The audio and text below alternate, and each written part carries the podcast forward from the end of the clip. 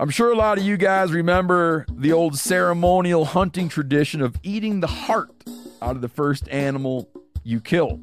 Meat from those organs are among the most nutrient rich foods on the planet. You can get those same benefits your ancestors craved via convenient daily capsules from Heart and Soil. Find out more at heartandsoil.co. And remember, use code MeatEater for 10% off your purchase. There's nothing like snook hook sets at dawn or catching a tarpon in the moonlight. Find your next fishing trip made easy on fishingbooker.com and experience the magic of the Sunshine State or any other destination on your fishing bucket list. Book a blue water adventure in search of sailfish or go snapper fishing with the kids. With over 6,000 captains and trips to choose from, planning your next one just got a whole lot easier. Download the Fishing Booker app on the Google Play or App Store or visit them online at fishingbooker.com to book your trip today.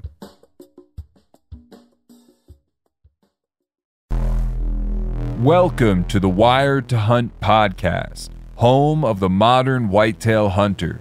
And now, your host, Mark Kenyon. Welcome to the Wired to Hunt podcast. Today in the show, I am joined by Nate and Thomas Crick, hosts of Identical Draw, to discuss their experience as young 20 somethings diving headfirst into whitetail land management and their experiences managing their family's 80 acre farm.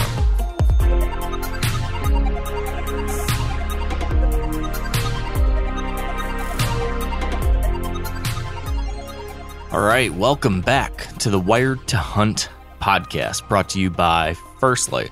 And we are continuing here with our whitetail land management series of sorts that I'm doing here this month. And it's kind of taken a kind of an average Joe spin because last week it was me and Tony sharing our experiences. And this week I got the idea to talk to a couple folks who I don't think we would normally be looking to for advice on how to dive into whitetail land management. Usually, you know, usually the people we talk to about these things are consultants. They're experts in the field who've been doing it for 40 years. These are guys who own 2,000 acres and kill big bucks every year, yada, yada, yada. But what about the rest of us? What about young people? What about folks who don't know everything and who are just trying to figure it out? I think that is an interesting perspective to explore too. And that's why today I asked Nate and Thomas Crick to join me on the show. These two guys, they are brothers. They are in their early 20s. They host a show on their YouTube channel called Identical Draw, and they're diehard deer hunters. And a handful of years ago, their family decided they were going to buy a family farm somewhere and Nate and Thomas were going to be in charge of the search for that farm and they were going to be in charge of managing it. Managing it, turning this in, into something that could be great for their whitetail hunting and for the other goals they had as a family for this place. And as 20 year olds, when this all started, I think that probably was a pretty intimidating thing. And I'm interested in that. I'm interested in what it looks like for a young couple kids to try to figure this kind of stuff out that can be kind of intimidating figuring out how to plan a whitetail management, you know, series of years. What are you going to do over the next decade? How are you going to plant food plots, do timber work, burn, anything like that? that, that that's a lot for me to consider at 34 years old. I know a lot of 45 and 50 year olds who probably feel the same way, let alone if you were 20. And these guys did it. They dove in, they read everything they could, they talked to everyone they could, they brought in some people to help point them in the right direction. And they learned and they learned and they learned. And over the last three years, they have been enjoying the fruits of that labor and those learnings. And that's what we're going to discuss today. We're going to find out how Thomas and Nate figured this all out themselves. And in short, I, I, think it's pretty inspiring. You know, if you're a young person yourself, if you're 20 or 25 or 30, and you've been seeing people on TV doing this land management thing, and maybe your family has property, or maybe you have been in a position where maybe you could buy your own little piece, but that seems like a whole lot to consider and is pretty intimidating. Well, I think this conversation today might just empower you to give it a shot. And if you're in a different position, but still have been wanting to dive into this world, I think what Nate and Thomas have to share uh, will be very useful to you as well. They share with me a lot about what they've learned on the side of food plots. We discussed a lot about timber management and what you can do with very limited resources to really improve a property with timber management. We talked about fire and what it takes to kind of go down that road and begin trying something like that, uh, and a lot more too. So I enjoyed this one. I think you all will as well. This isn't like, uh, yeah, this isn't Craig Harper diving in from a university professor standpoint, right? This is real people sharing real experiences, and uh, you know, I think that's something that's that's pretty cool to dive into. So I will give you two other quick reminders before we get into this one. Number one, if you are not already subscribed to the Wired to Hunt newsletter, please go do that. Go over to themeateater.com and you'll see options in the menu there to subscribe. That's where we send out our weekly updates on the new content, the new articles we're publishing, the new podcasts. If you miss any of those, new videos, uh, I, I send a weekly little note, I guess, with updates from my world or interesting things going on or suggestions or tips or things I might recommend you guys think about this time of year. Tony Peterson jumps on there sometimes too. So make sure you're signed up for that. Speaking of videos, want to remind you all that Tony and I and the team are continuing to pump out weekly how-to videos over on the Wired to Hunt YouTube channel. So go on over to YouTube, search for Wired to Hunt, hit subscribe.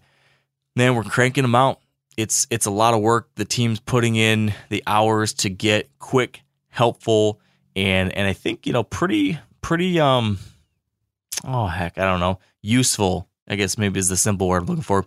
Useful, quick videos that I think will give you quick tips and suggestions to point you in the right direction, whether it's the off season right now or as we move into the summer and then the fall, the information you need to take into the field right away. So uh, that's all I got for today, guys. Appreciate you listening. Let's get to my chat with Nate and Thomas Crick. All right, hear me now. I've got Nate and Thomas Crick. Gentlemen, thank you for joining me. Yeah, you bet. We're excited to be on here. Oh, yeah. I think you guys are the perfect people to talk to today for the conversation I want to have um, because I don't know how to put this in a way that doesn't sound slightly offensive, but but I think you guys are are kind of just rosy eyed knuckleheads, just like me.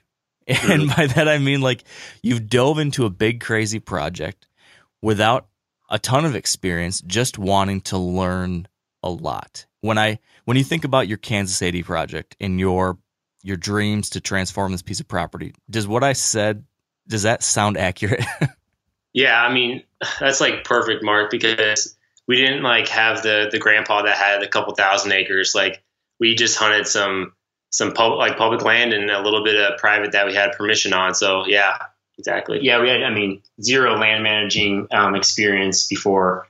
I mean 2019. So yeah, still really new. Definitely uh, feel a lot better where we are now as land managers than we were three years ago. But yeah. Well, I think that one of the things that at least I felt when I started doing this kind of stuff, and I'm I'm guessing a lot of other people out there feel too, is you know when you hear about most whitetail land management or whitetail improvement projects or advice, you know, it's coming from these people who have been doing it for 30 years or 40 years and they've got thousands of acres. Or if you watch somebody on TV, they've got 2,000 acres and they're doing this perfect thing and their, their food plots look like perfectly manicured golf greens and they've hmm. got 27 different box blinds across it and they shoot 180 inch bucks four times a year and on and on and on and on. And it seems both so outside of the realm of possibility and it seems intimidating when I hear about the 19 different fertilizer types and the seven different tractors I need to have and yada, yada, yada. I think all of that can, for some people, be paralyzing and it keeps people from ever wanting to actually dive in and, and try it if they just have 30 acres or 80 acres or 60 acres in a four wheeler.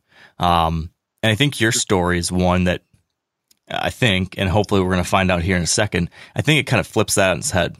Um, so, so can you can you just set the stage for me? Like, how did the Kansas 80 come about? Like, I know that this is a, property that your your family bought, and you guys have kind of taken the lead on it. But how did this this whole idea come together? Yeah. So basically, I mean, we've been avid into the outdoors um, for forever, it seems. Um, and so I don't know.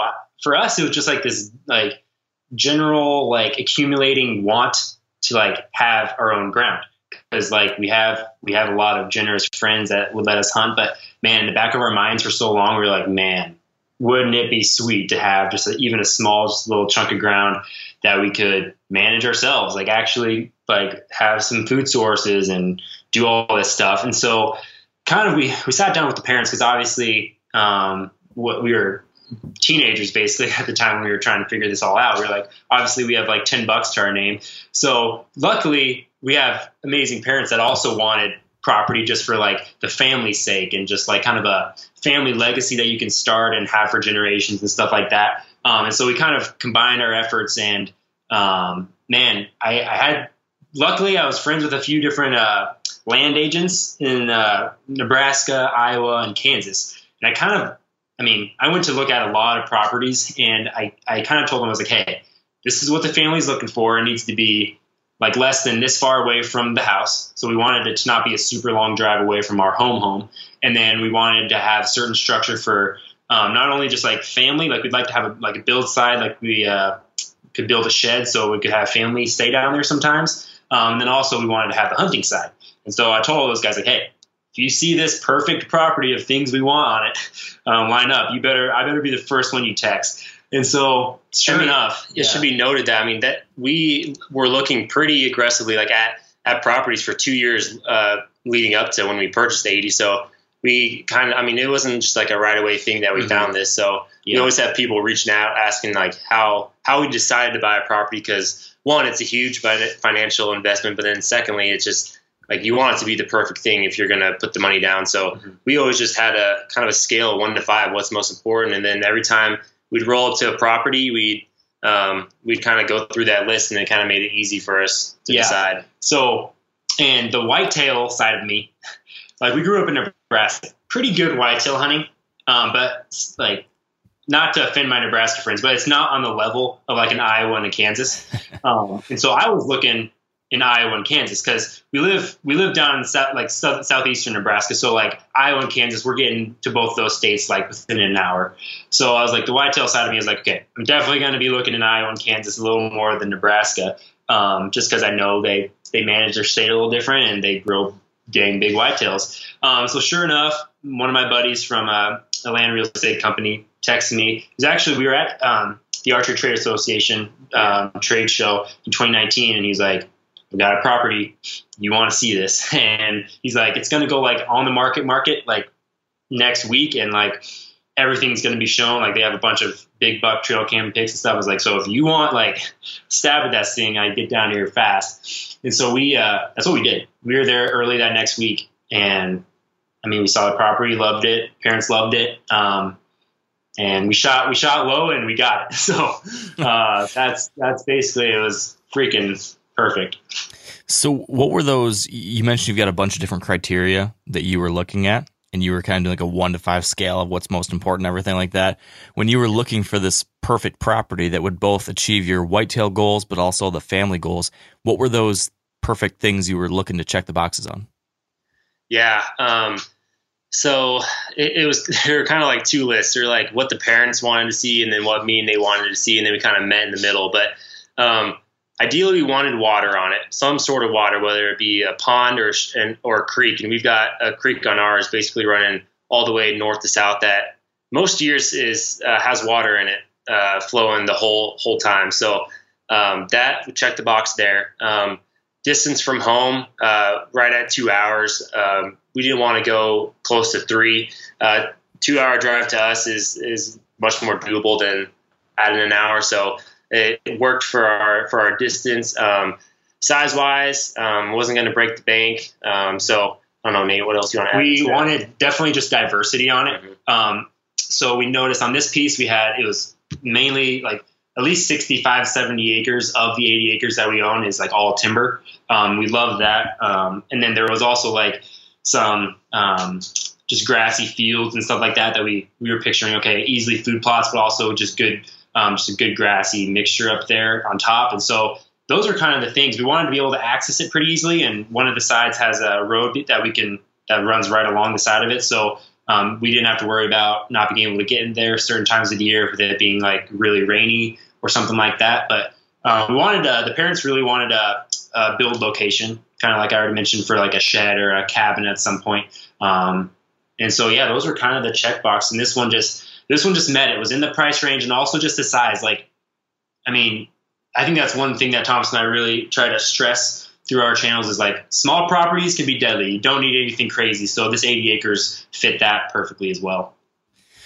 It it certainly seems like it from the you know from watching the videos and everything like that. Mm-hmm. Now you mentioned there's there's the stream, there's this road access, there's timber, there's grass. When you stepped foot on the property for the first time after you guys had, you know, it became your family's property. Mm-hmm. And you stepped foot and you realized, wow, this is this is ours. What did that can you remember what that first day felt like or those first moments stepping foot out there, walking across it? Was it was it overwhelming? Was it just exciting? Uh, what was going through your guys' heads? Yeah, it was like where do we start? Like we uh, since identical draw was a thing back then, we we filmed it, so you can actually watch like our first time walking it as landowners on our YouTube channel. And it's we like I go back and watch that episode because sometimes you get just so in the mix of trying to kill a whitetail, and you just gotta uh, get that feeling of what it felt like the first time you were on it. But um, yeah, it was it was a really snowy day actually. The first day it was gosh, it was like six to eight, six to eight inches down, I think. Um, so it was just like, where do we start? And like, let's just see what this place has because uh, we did do a walkthrough before we uh, put an offer on, and we just it was a quick like I don't know maybe 30 minutes to an hour walkthrough, and um, I think it was just excitement of what we were gonna what, we were gonna find. Mm-hmm. Yeah, I mean, right off the bat, you could uh, just see the deer travel was like really thick, so that was exciting.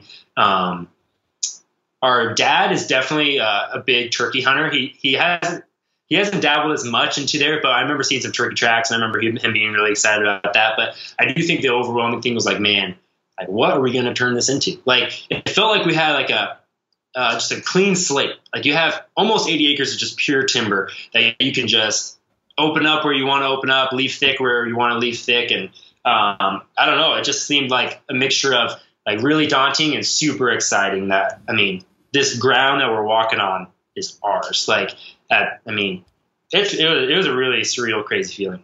Mm, I can imagine. I mean, I've, I've, I've had sort of like that. Like when we, when I got to be a part of the back 40 with MeatEater and, and I got to essentially steward and head up that project, I, I was there for all those types of things and I put in, helped put in the offer and I got to be on the property and all that kind of stuff. So I was the pseudo owner of the farm for two years, and, and I felt a kind of similar thing like that, but but knowing that there was going to be this heartbreak some number of years down the road when I'd have to walk away. So you guys yeah. got to get to keep enjoying it. So I'm jealous about that one. Um, yeah. But I do know one of the very first things I had to be thinking about during that was right off the gate. You know, before I even started making plans or thinking about plans, I I remember sitting down and thinking through, okay, before I can know where I'm going or before I can do anything, I need to know where I'm trying to go. I need to know what the goals are going to be for this property explicitly. Is it just to kill the biggest buck ever? Is it to kill a lot of deer? Is it to have deer and turkeys and squirrels? Is it to do this and that and this and that and have all these different people and all these different things? there's a lot of different questions I was working through when trying to figure out what we should do with that place.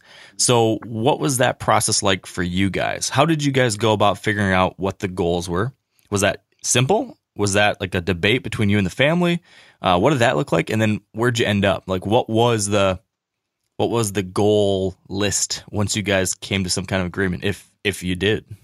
Yeah. So goals. I mean, definitely right off the bat, we uh, we did think about management things, but it was also like, man, the parents like really wanted like a shed or something down here because it's like you know, we come down here, there's nowhere to, like, if you work all day, there's nowhere to shower. Like, there's nowhere to just, like, like chill out, take a nap, eat, or anything. So it's like, okay, that was, that was definitely a high goal, but that was, like, kind of out of me and Tom's realm back then. Because, again, we were just poor kids back then. Um, so it's like, okay, parents, you can work on putting maybe a shed up on the property somewhere. Um, and there were a lot of discussions about where we're going to put the shed. Um, and when we're going to it was a tricky situation, Mark, because they're they're uh, funding the project, but at the same time, we're trying to convince them on when to do it. Like during the summertime, uh, not during the fall. It actually ended up happening like in the smack dab of October, um, which which didn't actually have a huge effect, but um, it was definitely like one of those like.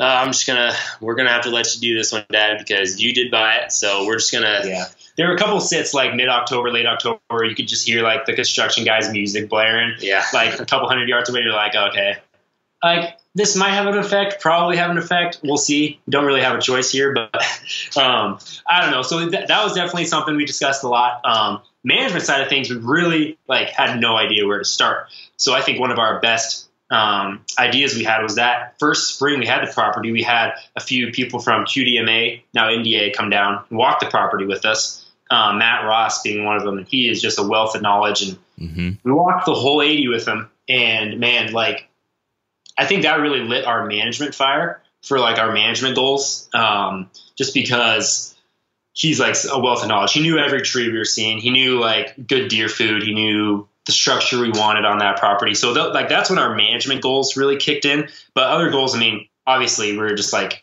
hunting was like number one. Like let's kill a giant whitetail, big Kansas whitetail down here.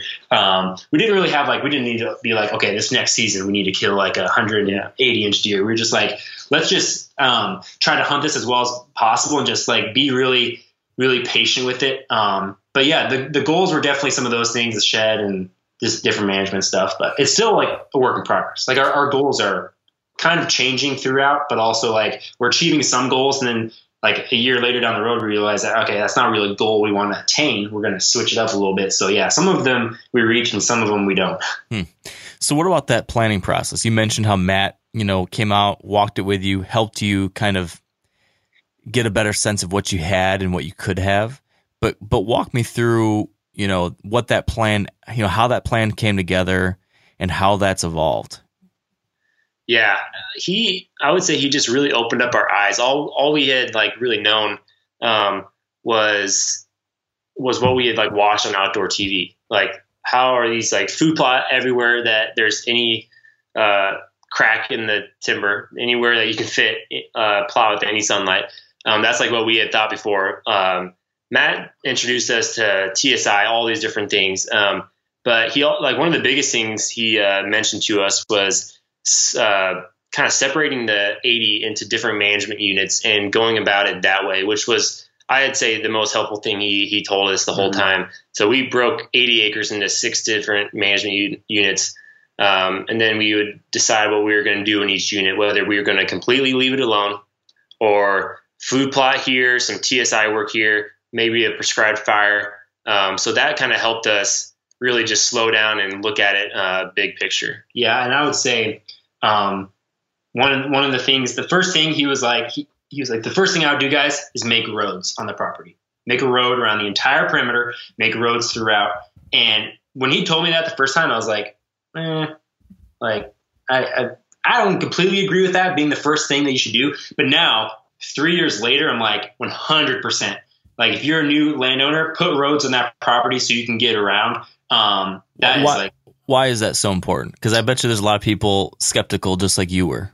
Yeah. So one, fire breaks. If you're going to do prescribed fire, roads are perfect fire breaks. Yeah, and if I mean that was like one of the biggest things that um, he he and so many other land managers we talked to since have just like prescribed fire is just like one of the if you ask any land managers, one- it's in their top three things that you want to do with Mhm. a property. So Mhm. um, it makes sense just to have that that road. Yeah. So Yeah. That, and then just being able to access different pieces, whether you shoot a deer back there and don't have to drag it out a half mile, or if you're carrying a 20 pound chainsaw and fuel and water and traps and all that stuff during a hot day or something.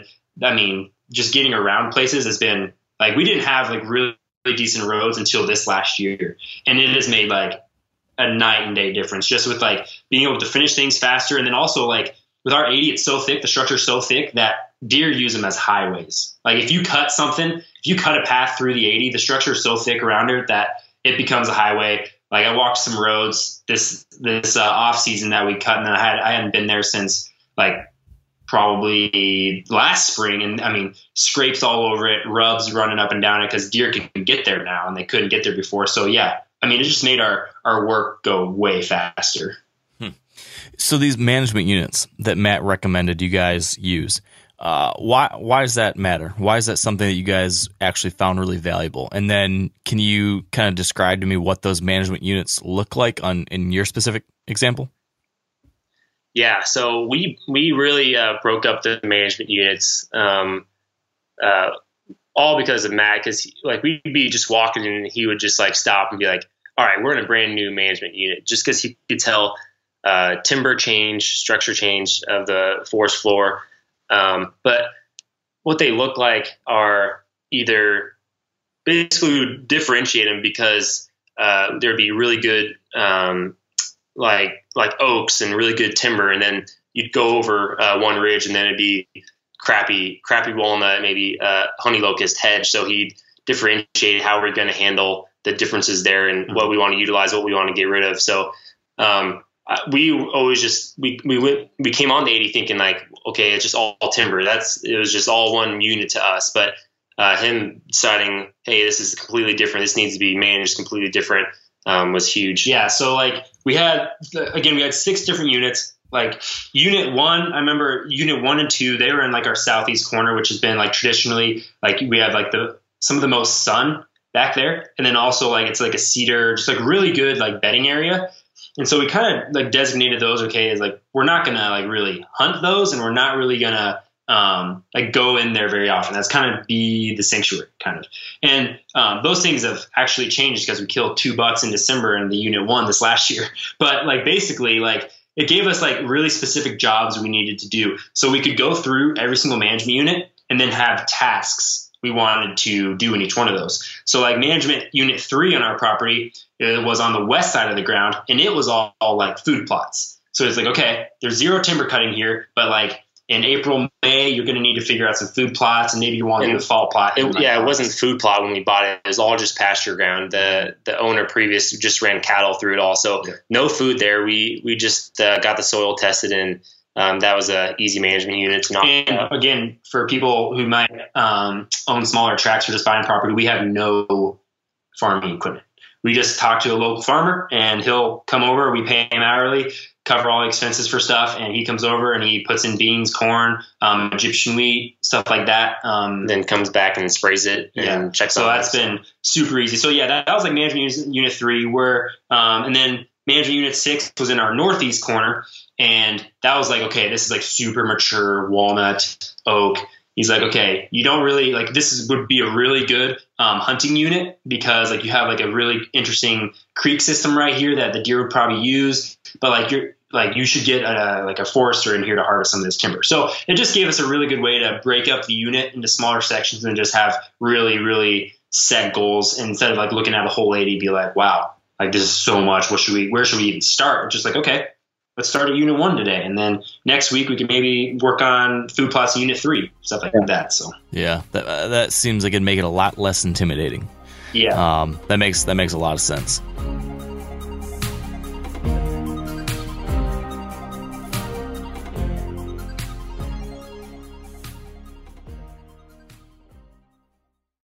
Pay attention here because this is a hell of a good service. It's called the Wellness Company.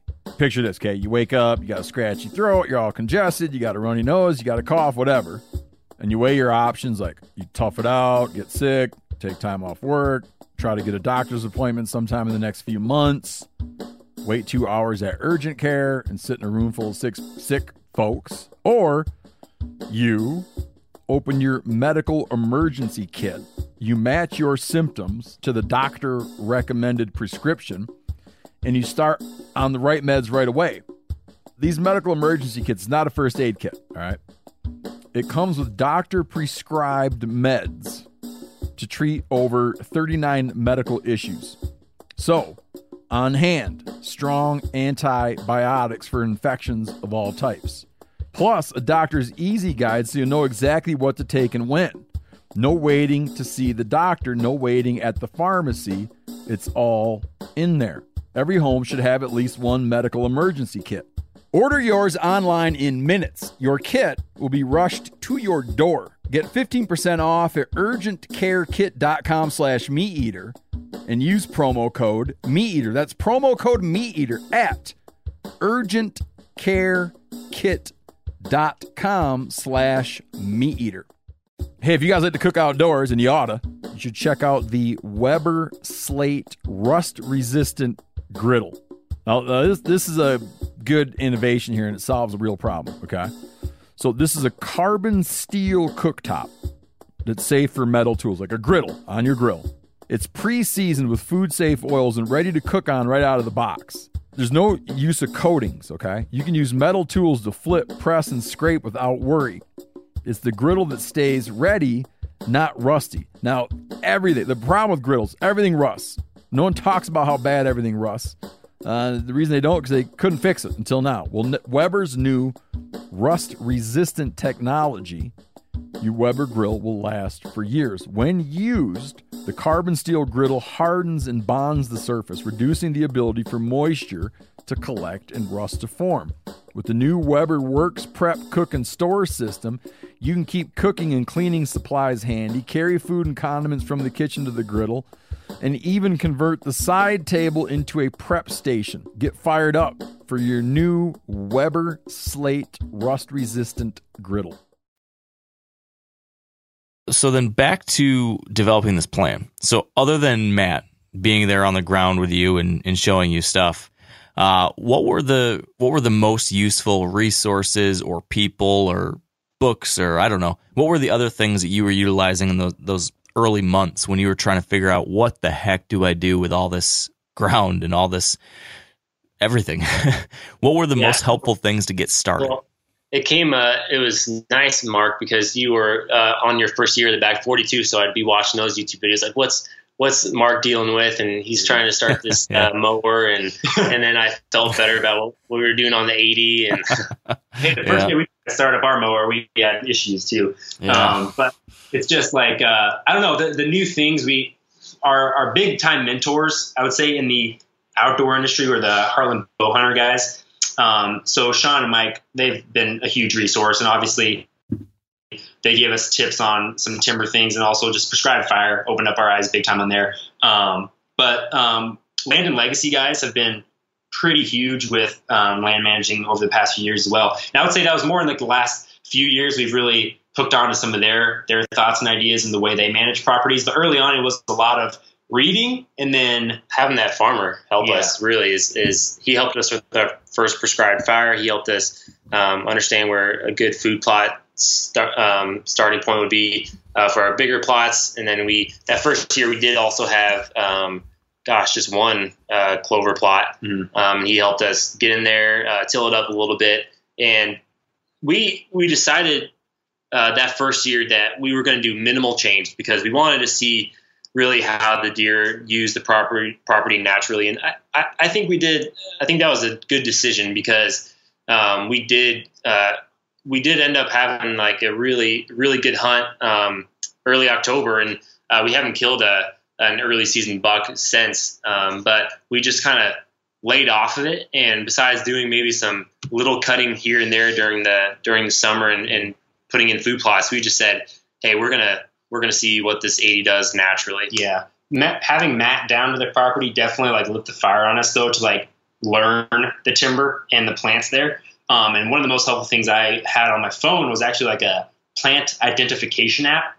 And I'm like, hey, if you don't want to pay for pay for the subscription, that's up to you. But the few bucks a month has paid off huge for me. Um, so I'm just like, I'm a freaking plant and tree nerd now. I basically just take pics of everything I don't know, and then when I get service, I can download those and see what they are. And then I literally will Google different resources and try to find out if they're good or bad for deer. So it's been it's been a lot of that, just like own research and just doing some digging. But um, there have been like a few different books. Um, like you can get different books of like trees, like the eastern half of the United States, things like that. But like finding it and like equating it to whitetails and food sources is tough. Like finding what trees and plants are really solid for for whitetails and different. Um, I mean, any type of animal that's using the property and stuff like that. So um, really, I mean, just having those few individuals that helped us out, and we'd, we'd send Matt we still send Matt texts every once in a while. I'll be like, "Is this good? Should we get rid of it? Should we keep it around?" Um, things like that. So it's just little by little. Um, that's that's the biggest thing because it. I mean, coming to uh, an 80 acres or however big property somebody owns, I mean, there's going to be hundreds of different things that you probably don't know on on the plant and tree side of things. So just pick off a few every single time, figure out if they're helping deer or not helping deer, and then deal with them as you wish. Yeah, baby steps. I think that's yep. that's definitely something I learned too. You know, I don't yeah. know if you guys have seen this book, but Dr. Craig Harper has a great book mm. um, about food plots and early successional plants and grasses.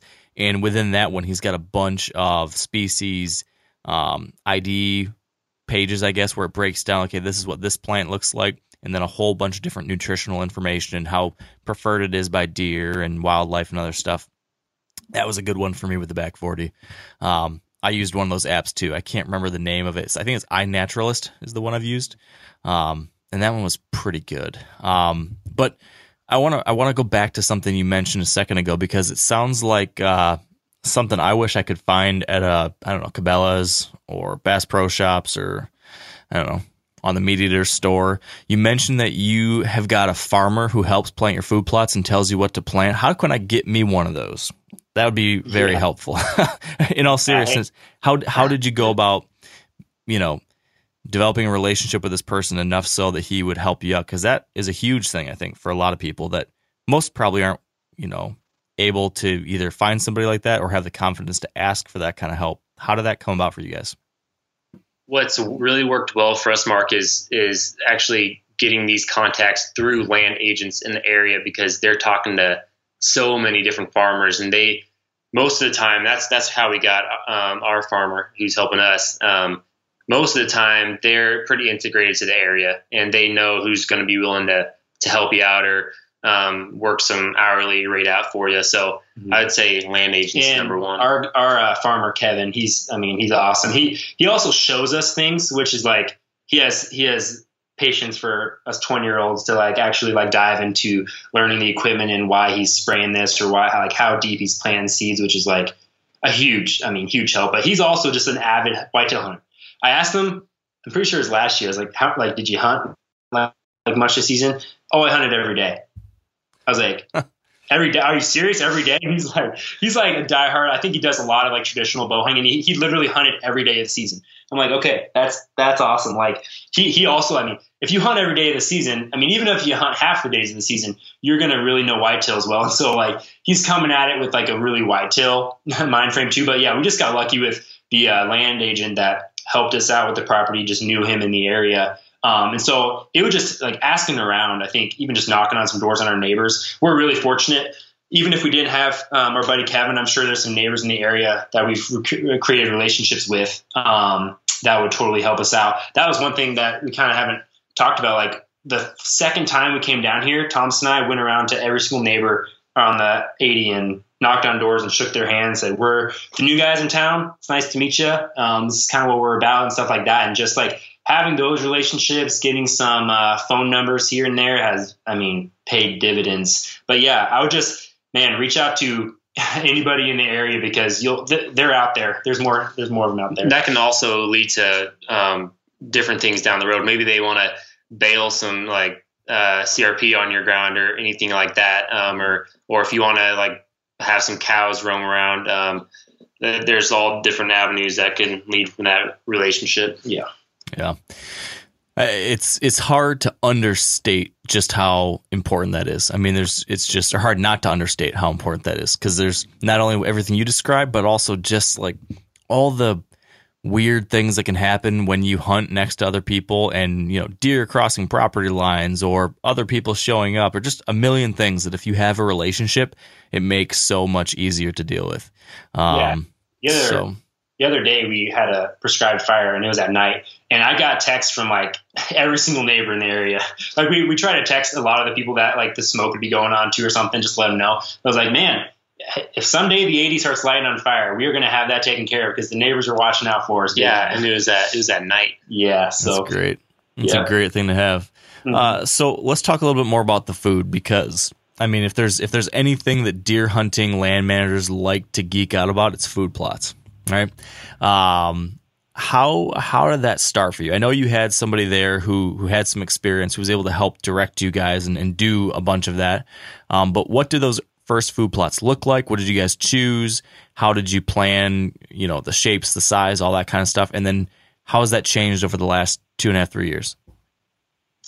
Yeah. Um, again, it's like, what did we see? Uh, what did we see the HB guys filming their bucks over? Is like, hey, we got to do beans. We got to do do what we see on the outdoor channel. So we did beans right away, and um, we told Matt Ross that we were like, hey, we're just gonna do we're gonna do beans in this big field. And he's like, why like why would you do why would you do? I was almost like taken back. We were like at breakfast drinking coffee, and I, I just said it like nonchalantly, like, oh, we're gonna do a bean food plot. He's like, like why would you do beans? Like like you're if you're gonna manage this for for uh, for deer, like do something like a little extra, maybe um, something that like, they won't find on every other property mm-hmm. uh, around that your neighbors have. But um, he wasn't like against it. He was just like he just was asking the question. Um, and we did end up doing beans um, there, but we we definitely um, kind of changed it up with our clover plot and Nebraska game.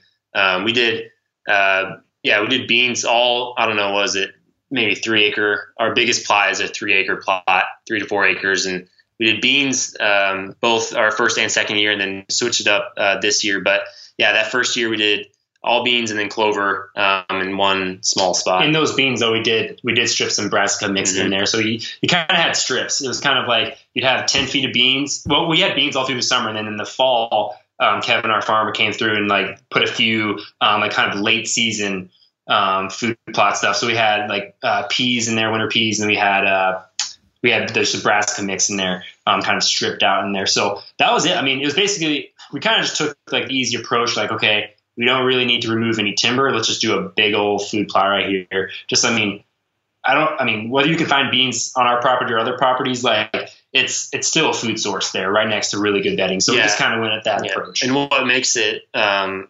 extra good for the deer on our ground is that we just we don't we obviously don't cut it. We just leave it standing all all through uh, the fall through the winter. So mm-hmm. they definitely like hammer that um, December and January. Yeah, and then clover, we only had um, one clover plot that first year, and it was we had to do a lot of timber removal to find this clover plot, but it was kind of the we kind of went after with it being really easy to access. Um, and then there were some really good um, travel corridors through there, um, and so that that kind of led us to. It wasn't like we weren't I don't know if we made like the most knowledgeable decision. It like it, it, it paid off because it's still a really good spot. But we were just kind of like, okay, we need to remove quite a few trees, but it already looks like it's a really good travel route um, and be easy to get to. So that was kind of our our basis of clover. And then we just know clover is just an easy one to do.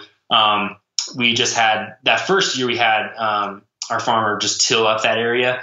Um, so we made a road back there and he tilled it up so we could just frost seed clover. And it's been it's been a money plot for us the last few years. We haven't like shot a, a buck like in the clover, but we've we've I shot mine this November like right next to it, and then it's just been it's been like doe central. So like obviously if you have something that's like doe central in the October November, then you start getting those bucks through there. Um, and so that's that's basically that was our first year, and kind of like Tom said earlier, that first year we kind of just wanted to leave hands off, don't do anything like crazy on the management side, and just kind of see how the deer naturally use the property. So you threw a bunch of stuff at the wall that year. Mm-hmm. What stuck the best? I mean, you mentioned that Clover turned out great, but what uh, what were the big lessons learned? I guess from that first year of trying those different things. Man, I I'd say obviously like the food sources were huge. Like we, but are, but I would almost say like not as not as big as we thought they were going to be, and we're just starting to get there because bucks like nobody, none of the deer knew that like associated the property with food because it had never really been there besides what, what was naturally there uh, with the browse. But um, they just, we would not have like crazy nights where the, the bean plots were just absolutely full. Like that just never happened. And we're just starting to get there because now it's been, gosh, this will be our fourth spring mm-hmm. that the fawns will have born, been born. So um, if you're a four year old deer, then you've known the 80, how we've uh, how we've managed it. So we're starting to starting to get that that age class up from uh, our ownership. But mm-hmm. yeah, I would say honestly, the our second hunt ever on the 80 Thomas shot a 150 inch buck coming out to the beans on October 3rd. And I think that kind of ruined us for a little bit. Yeah. Like, I think it was like, oh my gosh, okay, this is, this is, this is what we're talking about. Like Kansas, like, I'm like so pumped about this. And I mean, don't get me wrong, it was like the best hunt ever. I mean, there was a massive cold front. It went like, I think we shot him on a Wednesday or I think it was Wednesday, and I think the Tuesday before was like 90 degrees, and that day was like 40. So like cold front to the nines. You had a rainstorm that night, so like everything was like leading up to it. Um, and yeah, I mean that evening, a freaking 150 inch, biggest buck. I mean Thomas had shot at that point, walked out at 10 yards right to a scrape tree we put up that evening, and shot like harsh shot him. It was like man, like this is it. This is all we have to do. And I think it like made us trust in like the food plot hunting too much. Um, definitely for the rest of that year. And then the next year, it was like, we definitely had to like figure things out, kind of reset our minds. Like, okay, that did happen, but like, don't think it did because that's still like, there are a lot of things that came up to that moment um, that were also going in our favor besides just sitting in a tree on a bean edge in early October. So it was, that was definitely a good thing, but I think we also did put too much emphasis on the food. But um, those things definitely stuck. And then the I think one of the biggest things that stuck was just seeing how um, the deer were using it, having a full year of trail cam pics all over the property that we could analyze and all that stuff. So. Yeah, I would say um, getting back to our goals, like what you uh, asked earlier, Mark. We we did buy a little. I wouldn't say it's little, but it's just a like a 26 inch uh, mower that we basically um, walk behind and um, having that and creating paths um, was a huge, huge piece. Nate kind of already talked on it. Like when we created a path, it became a highway. So figuring that out, um, we had never really seen that um, happen before on anything else we've hunted. So um, having that that little um, walk behind mower was was huge. Yeah, I mean to kind of paint the picture, like so most of our 80 is like a hundred, like eighty to hundred percent crown closure, which means like it's basically all shaded. So then um, it's all shaded, and then like up to like up to your waist, basically, you've got buckbrush. You have multiflora rose, Missouri, uh, Missouri gooseberry, other raspberry. So like, I mean, walking through anywhere, most of those things have thorns that are getting you, grabbing you, um, and like it's like, like trudging basically. So as soon as you mow like a path with like two inches of grass at the bottom now, like that's why it becomes a highway because obviously deer want to use least resistance and stuff. Um, so we, we really realized that that was huge, and we kind of hunted according to that. So did you end up changing how and where you mowed to get deer where you wanted them, or did you just recognize okay the paths that we're using where they already are start being used, and then that changed where you hunted? So I guess what I'm trying to say is, did you change where you mowed, or did you change where you hunted because of that observation? we, we did a little bit of both. It kind of depended in the area. We definitely mowed certain areas after that first season to be able to um, because we knew we could hunt them easily and we knew they'd get used. Um, but then also we did we did move some of our hunting spots to um, places that we already had mowed that we realized were just getting trampled on basically. And also we did um, some of those mowed areas. We would we realized like man, okay, this is getting like a ton of traffic. Um, let's mow it a little bit more and add another clover plot. So like right now in 2022 we have three clover plot four four clover plots now um, so you can kind of see how that's expanded, um, and that a lot of that became through mowing certain areas and kind of seeing where the deer wanted to go now that we had opened some areas up. Yeah, so tell me more about that. So, you know, on the food plot side, year one, you had the big food plot out front. You did some different things. Um, I'm sure over the years you've you've you've adjusted, you've tweaked. Some things didn't work out, some things did. Where do things stand now with how you look at food and how you're putting in those food plots. Because, I mean, even though you have a guy who's helping you put in these plots, you still have to pay him for his hourly work. So I'm sure you're trying to get more efficient and more cost effective mm-hmm. with all of that. So where has has your several year long lesson taken you to now? What's it going to look like here in 2022? Yeah. So one of the first things Matt Ross told us was just because there's uh, open canopy here does not mean that you should put a food plot here. And that kind of led us to um, like deciding to not do a lot of work that first year. But yeah, from from first year to to this management season, um, we just we did put a couple plots in where um, we tested the soil and we thought it'd be the best. Um, where did we find like those the soil maps? With that, I'm trying That's, to uh, think about where we found those soil maps at. Um, uh, Matt, like Ross, printed off a ton of things and gave it to us. Um, I should ask him. Um, but we got basically uh, a map of what soil would be good. So we went off of those for the future years. And um, I guess just getting off what Nate said, seeing about seeing where those dense travel um, areas were, uh, we would start with doing timber work in those spots, and then and that was probably like more year two is is let's let's work the timber around this area and maybe get some more sunlight and then see how they use it. And then year three was okay, let's burn this area now since there's been more sunlight um, and it's able to actually run fire through it.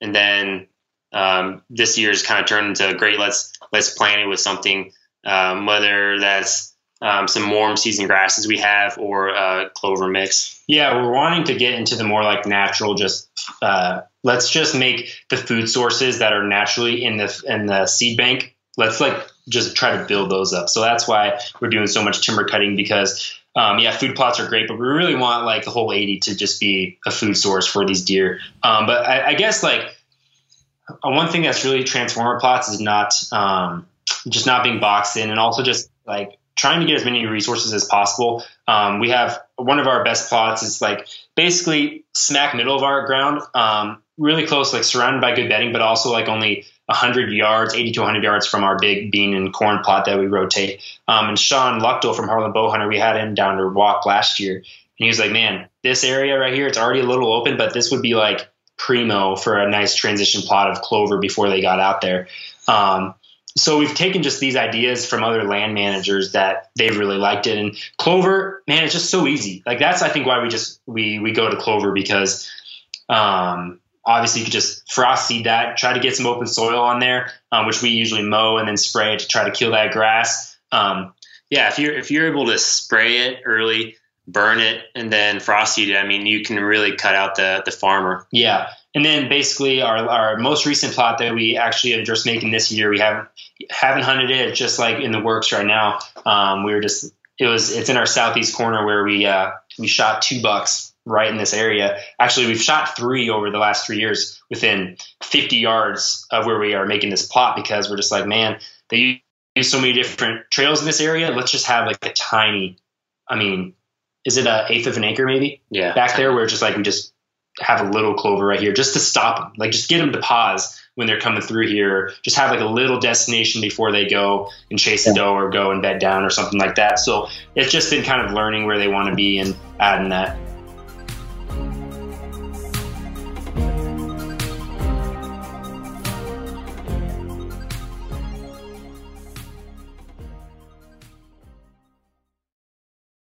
Pay attention here because this is a hell of a good service. It's called the Wellness Company. Picture this, okay? You wake up, you got a scratchy throat, you're all congested, you got a runny nose, you got a cough, whatever.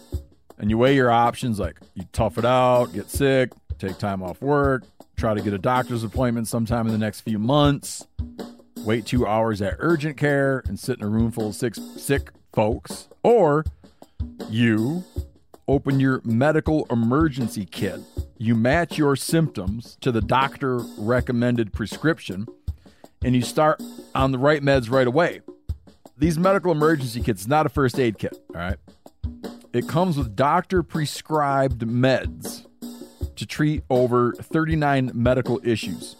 So, on hand, strong antibiotics for infections of all types. Plus, a doctor's easy guide so you know exactly what to take and when. No waiting to see the doctor, no waiting at the pharmacy. It's all in there. Every home should have at least one medical emergency kit. Order yours online in minutes. Your kit will be rushed to your door. Get 15% off at urgentcarekit.com slash meateater and use promo code meateater. That's promo code meateater at urgentcarekit.com slash meateater. Hey, if you guys like to cook outdoors, and you oughta, you should check out the Weber Slate Rust Resistant Griddle. Now, uh, this, this is a good innovation here, and it solves a real problem, okay? So, this is a carbon steel cooktop that's safe for metal tools, like a griddle on your grill. It's pre seasoned with food safe oils and ready to cook on right out of the box. There's no use of coatings, okay? You can use metal tools to flip, press, and scrape without worry. It's the griddle that stays ready, not rusty. Now, everything, the problem with griddles, everything rusts. No one talks about how bad everything rusts. Uh, the reason they don't because they couldn't fix it until now. Well, Weber's new rust resistant technology your Weber grill will last for years. When used, the carbon steel griddle hardens and bonds the surface, reducing the ability for moisture to collect and rust to form. With the new Weber Works Prep Cook and Store system, you can keep cooking and cleaning supplies handy, carry food and condiments from the kitchen to the griddle, and even convert the side table into a prep station. Get fired up for your new Weber Slate rust resistant griddle. So you talked about how much timber factored into things than year two and in these years since. That's another one of those deals that I think probably is maybe underutilized by new land managers because it seems a little bit harder or a little bit more intimidating. What was that like for you guys early on? Was that like, hey, let's just jump right into it, or were you a little bit like, ah, I don't know exactly what we're doing here?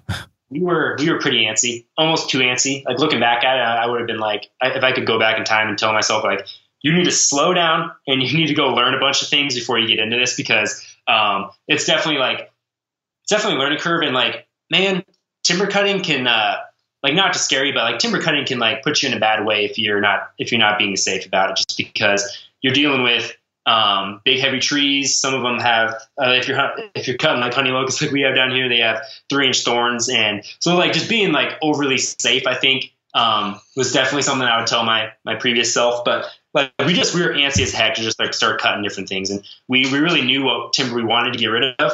We wanted to get rid of hedge, locust. Um, we wanted to get rid of small walnuts that weren't going to be any good for the timber market, and then we really wanted to open up um, our oaks. Um, we wanted to kind of we had different like tree species we wanted to hinge cut. We wanted to hinge cut some elms and things like that, and then some trees we just wanted to kill off. We wanted to kill off hickories. Um, and so we kind of just went through, we went to those management units and we were like, what do we need to get rid of here? And then we would just start getting rid of it. And where do we want to have more sunlight? And basically the whole 80 could have more sunlight. Still to this day, it could have more sunlight basically everywhere.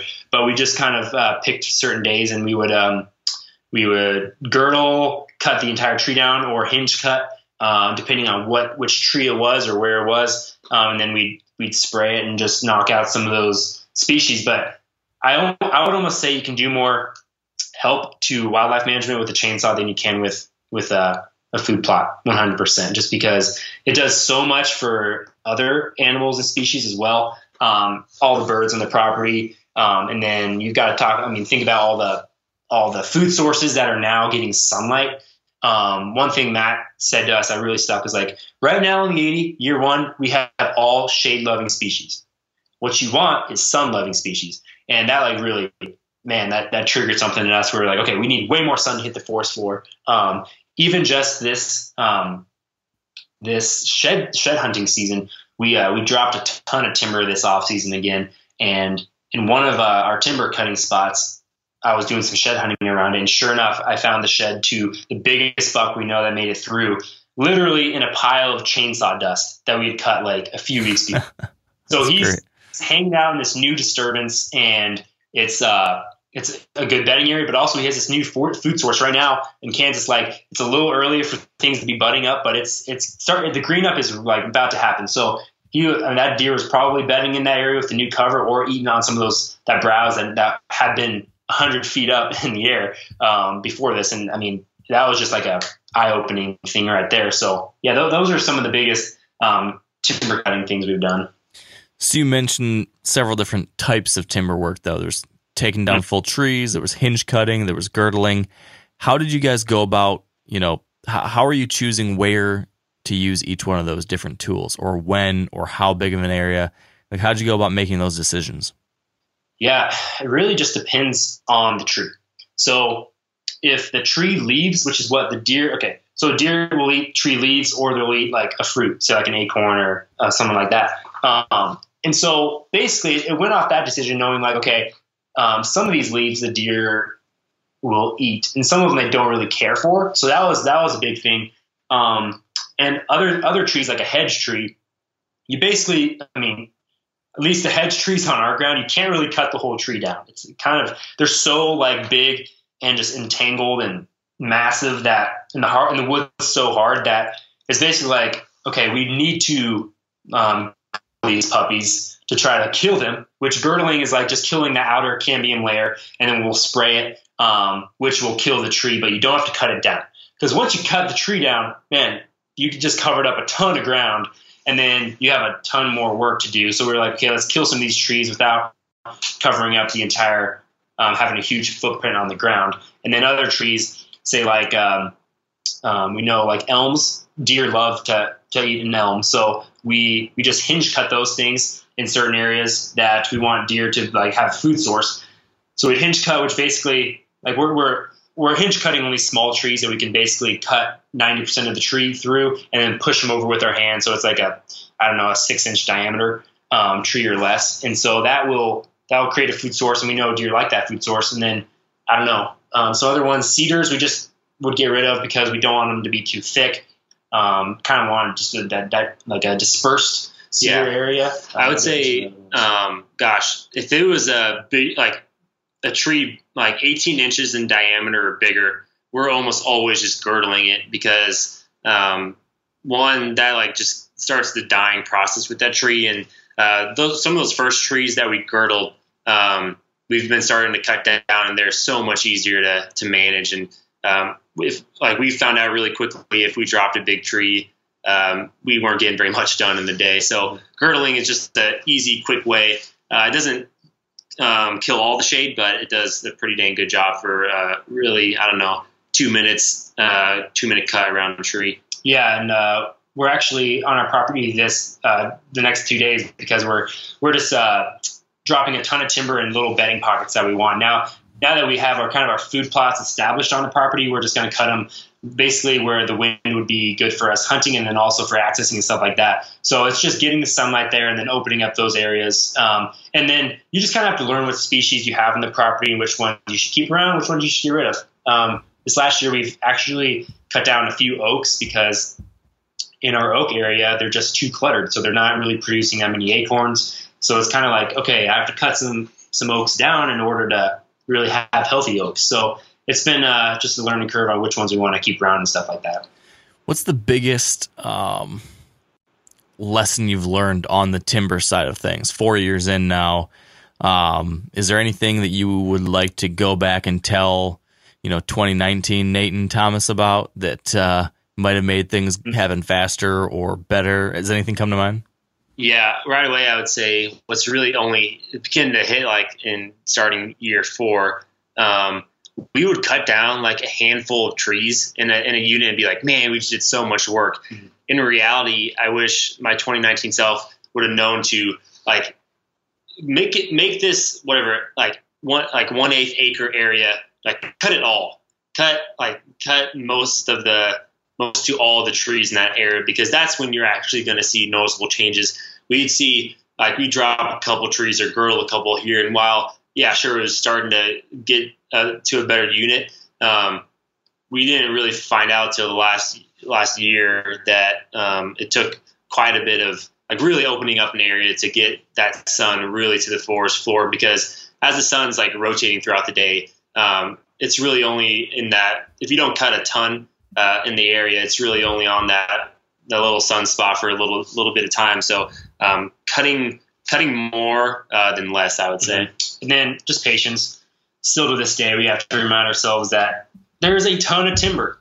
Like you could you could cut timber every single day and like still have a ton of timber out here. So just being patient and also just just absorbing it um, and just making it um, just making it a thing that you look forward to instead of just like a job or task that you're trying to trying to get done with because it can drive you crazy when you cut for 10 hours a day and then you just do walk out and be like man there's so much more that needs to be changed. Um, but yeah, it's just it's just going to be a long term thing. I mean, this property still won't be exactly what we want in ten years, but that's just it, it's a it's a constant progression. Basically, there's there's certain like there's certain areas on a property where I'm like, man, like we have we have areas of hedge that are completely unpassable.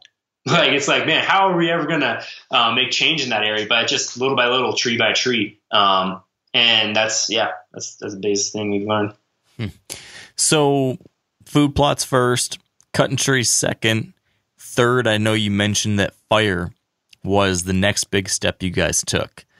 How did you learn to safely use fire? Like, what was that process like? And then, what have those prescribed burns been like to actually manage and be a part of? Yeah, so again, our farmer buddy Kevin, that first year, he was like, "You want to do a fire?" And we were like, "100%, we want to do a fire." Um, so he brought the drip, drip torches, and we kind of talked through some lines and stuff like that, where we wanted the fire to go, wind direction, humidity, all that stuff. Um, man, that's a, that's another thing. If I could go back in time, I would uh, definitely do things different. I would I would have way more hands on deck um, because no matter how protected your fire is, no matter how good your lines are, like being like new with fire, it's still it's gonna scare the hell out of you. like watching your beloved ground just like just go to 10 foot flames on certain areas is just like wow. Okay i hope that stops um, um, things like that. But it's basically just like being overly safe. Um, that's that's our biggest thing. The nice thing like what we talked about is on um, the west side of our property it's all road big gravel road. So i'm like okay it's not going there and then through our property we have a creek so it's like okay it's not going there you basically got to worry about it, it like going on to the neighbors in the north and south so we usually try to burn with like an east or west wind and then have some really good um, burn lines and stuff like that.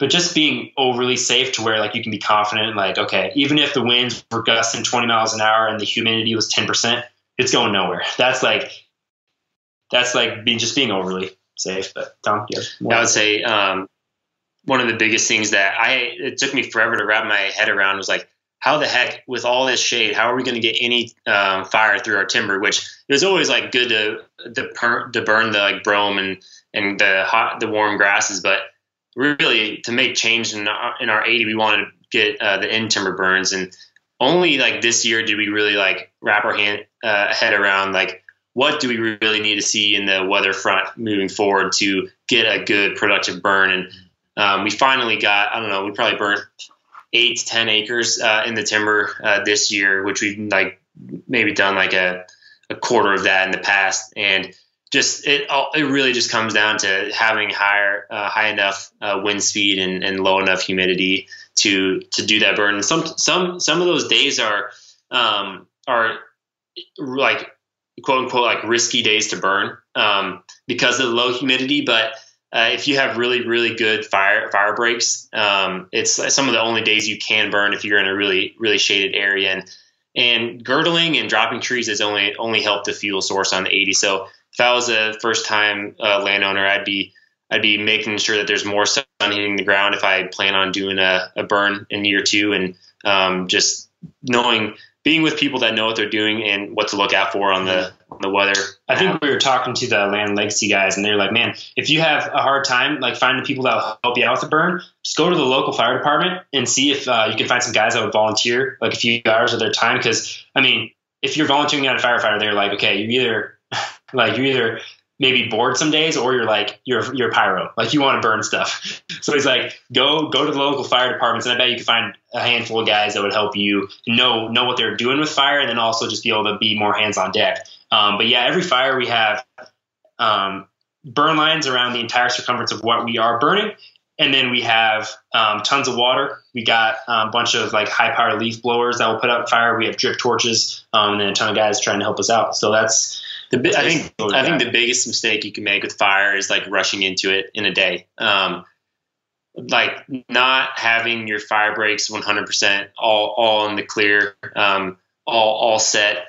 Uh, that's like the biggest thing that I would, I would warn about. Like just have everything ready to go. Um, whether you're doing that in January and then you burn it in in February or March, um, definitely have everything set. Don't ever like just light a fire thinking it's hopefully gonna gonna be a good situation. Mm-hmm. Yeah, and the the uh, feedback from that has also been amazing. Like the turkeys on the fire, just they love that stuff, um, and just the, the different plants and stuff that have come out of that has been really interesting to see. Um, the same day, I found the shed antler this off season um, from the biggest buck we have hanging around um, by a bunch of stuff, by a bunch of timber that we we felled in the property we did was the day after we did a prescribed burn. And when I was walking to go get the UTV, I bumped like 15 turkeys off off of the burn that we did the day before. So I'm like, man, this stuff has like sometimes it, it feels like this management is such a slow process. But within like those like few hours, I found a shed by a bunch of timber we dropped, and I've just bumped 10 or 15 turkeys off of a fresh burn we did the day before. I'm like, man, when you make change and you disturb the property, you are gonna see the changes for sure. So, I mean, I think you, you kind of just answered it, but would you say that even though this prescribed fire, that those projects, I mean, as you're describing them, it's it's a, a good amount of work. It takes special care and preparation. It's kind of a lot for the average person to try to do. Is it worth all that headache? 100%. Yeah. I mean, the hunting on our little track of 80 acres has has only gotten better. And like it's just been like we have been managing through our brains. We always say to everybody, we manage the property way more than we hunt it.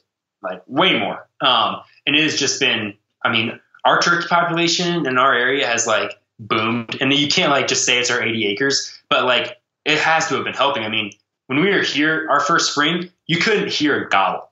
And I mean, we've I mean, last year we called in a group of eight toms to our ground, and so it's like, okay, how much can it change? How much can our 80 change in the in the grand scheme of things and stuff? But it's like, man, you gotta, you just have to think as a land manager that like every little thing you're doing is making a difference. Um, I mean, this last year in our in our timber, and we're also learning to hunt it better, but just with the management stuff, I mean, we had a, a series of hunts that, I mean, we saw at least a three and a half year old buck or better, like six, seven, eight hunts in a row, and and that that just that just shows you, man, like okay, we have 80 acres, but we are seeing good deer every single hunt, so they want to be here like bad. So that's just like, and then like, and, and even like turkeys being in the in the burn the next day, like they know change is happening and they want to be there and they're gonna be there. So man, if even if you own 10, 20 acres, implement as much as you can of this stuff because it will, in our in our view, in our opinion, it, it's making fast fast difference.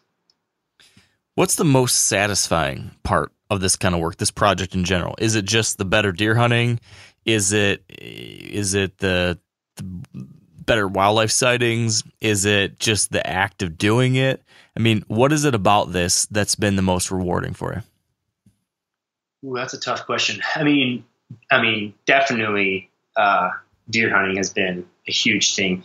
Um, like there's there's a few deer um, that we've killed in the last, I would say, the last two years. The first year was basically just dumb luck. I feel like um, just being on a good property where deer want to be naturally um, and killing deer. But the last two years, we have killed deer because of how we manage it, 100%.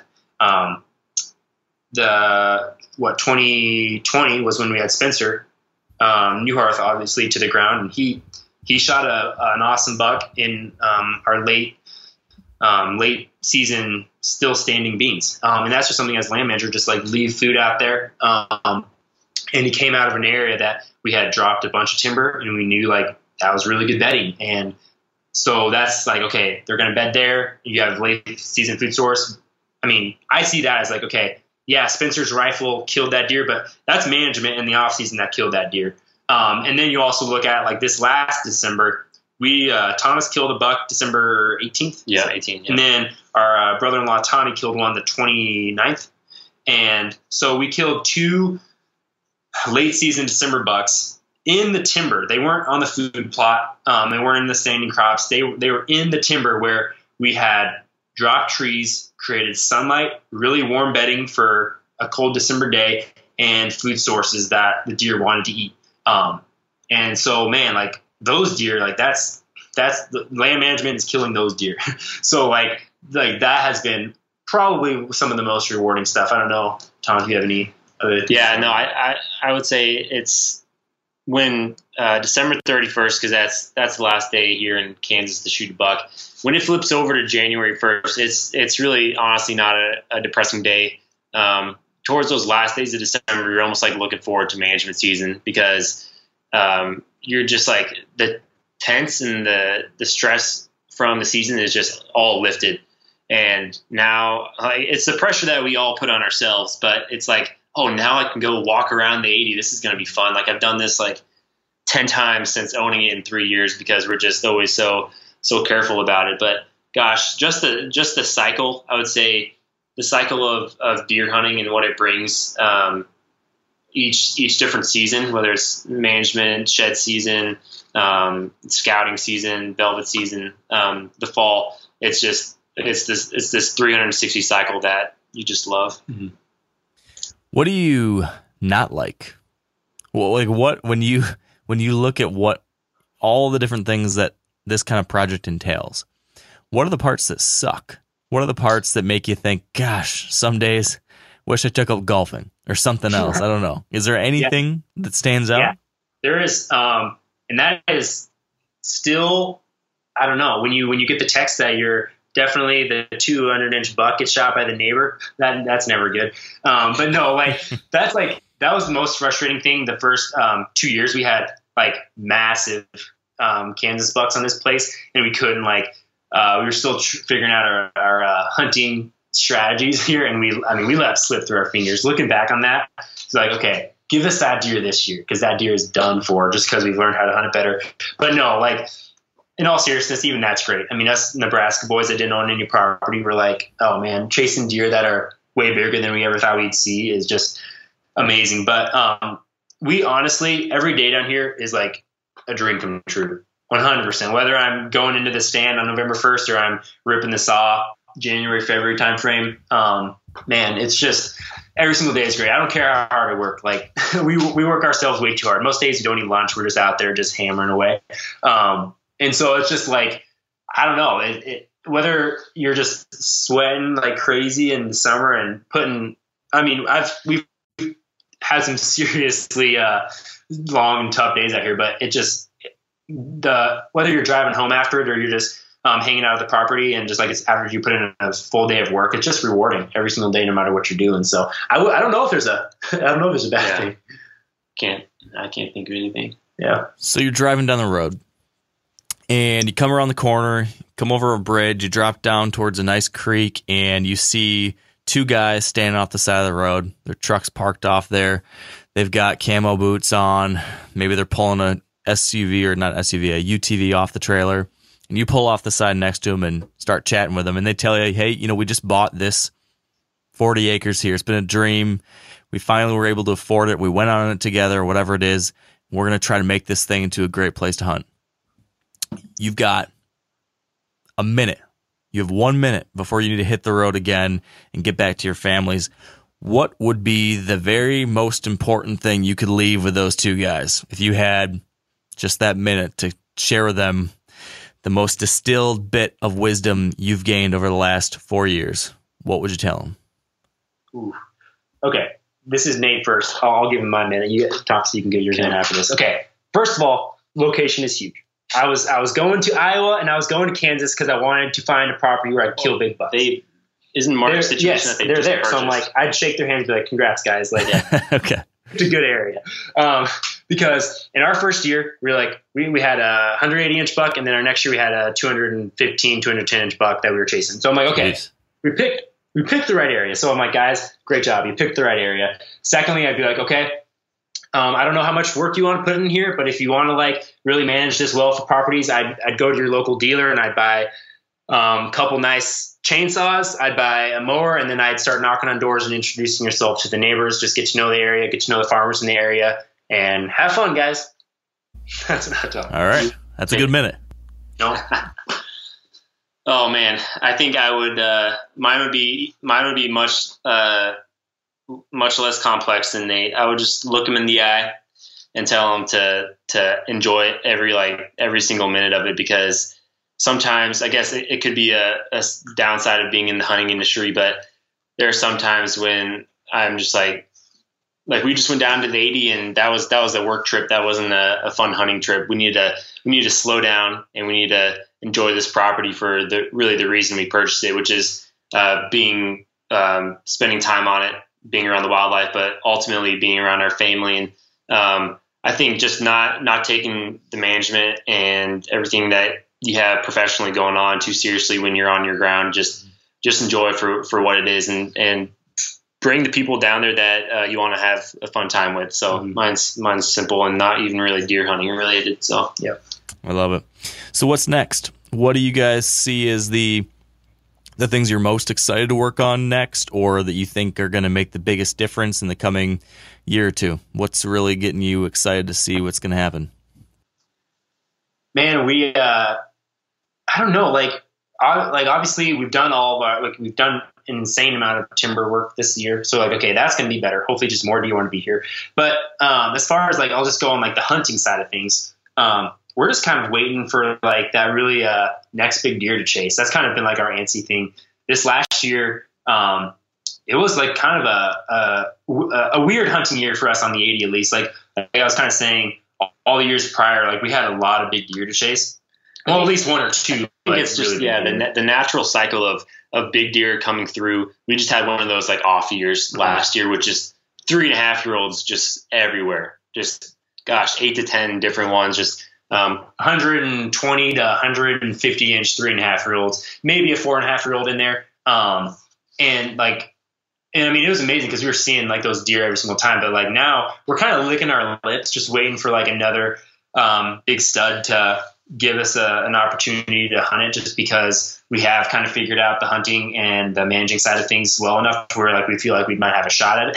of course, it's a big, like smart deer and they'll probably still get the best of us. But um, yeah, we're kind of just waiting. At least I'm waiting for like that next big one to show up um, to be able to put these things to use again. Um, but yeah, we also thought it'd be a kind of a fun idea. We haven't we haven't uh, finalized this yet, but we thought it'd be fun if one of us hunted uh, public the whole fall, and one of us hunted the 80. Mm-hmm. Um, we have public. I mean, a couple different parcels within uh, five mile radius. So we were thinking it'd be kind of fun to uh, split up the fall. One of us is hunting the public, one of us is hunting the our 80, and seeing who can uh, tag out first. If, if, if having private land is really that big of a um, advantage or not. Mm-hmm. So, yeah. it, so if the public land guy kills a better deer than the private land guy, what's the reward he gets? Does he get to like, I don't know, you gotta you gotta drag all his deer for the next five years or something? yeah, maybe he's gonna be cameraman for a while. I don't know. I don't know. That's yeah. That's awesome. Yeah. Well, where can uh, where can folks go to see this? I know you guys have been documenting what you've done so far. Can you fill everyone in on on where they can find these videos that you have done so far and, and how they can stay up to date? Yeah, so you can watch a lot of our Kansas 80 uh, land series stuff on our YouTube channel, which is, was just identical draw. You can uh, watch me shoot that buck over the beans, uh, Spencer's hunt, and then we also filmed like our whole conversation with Matt Ross, where you can see us breaking down all the different uh, management units there. So um, you can basically see everything we've talked about uh, on that YouTube channel and and just different other uh, public land hunts that we've done in gosh Nebraska, South Dakota, Western states. Um, we try to put out just a lot of uh, knowledgeable stuff as well. Just like if you are wanting to learn how to cut certain things or whatnot, um, hopefully we put out information that is useful to people learning how to whether it's a girdle cut hinge cut how we make little bedding pockets why we put uh, food plots in certain areas how we're accessing. So we, we, we really try to break down our 80 as much as possible on the, on the hunting and the uh, managing side on all of our social channels. So yeah. Awesome. Well i appreciate you guys sharing this experience. It's, it's pretty fun to hear about you know what a couple young guys can do with some sweat, some stick to itiveness, and uh, and a good attitude. So I can't wait to see what happens next on the Kansas 80. Mm-hmm. Yeah, thanks, Mark. Appreciate it. Thank you. All right, that's it for today. Thank you for tuning in. Get out there if you own land and get your hands dirty. Get to work. If Nate and Thomas can do it, you can too. And if you do not own land, but it's something you've thought about, or if your family is thinking about going down this road, I hope you'll pass along this episode, share it, let other people be inspired by it, and remember that it is possible. So, with that all out of the way, thank you, and until next time, stay wired to hunt.